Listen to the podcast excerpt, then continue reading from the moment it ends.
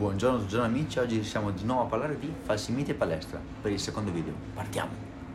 Primo falso mito, bevi 2 litri d'acqua al giorno e sarai perfettamente idratato. È vero, l'acqua è fondamentale, ma non è vero che 2 litri di acqua al giorno possano andare bene per qualsiasi persona. Chi ha una vita sedentaria e non si allena ha bisogno di meno mm, acqua rispetto a una persona che si allena o che ha una vita o un lavoro movimentato.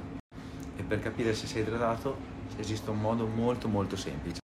Dipende infatti dal colore della tua pipì, se è trasparente vuol dire che sei idratato e da quante volte vai in bagno durante il giorno, almeno 5 volte.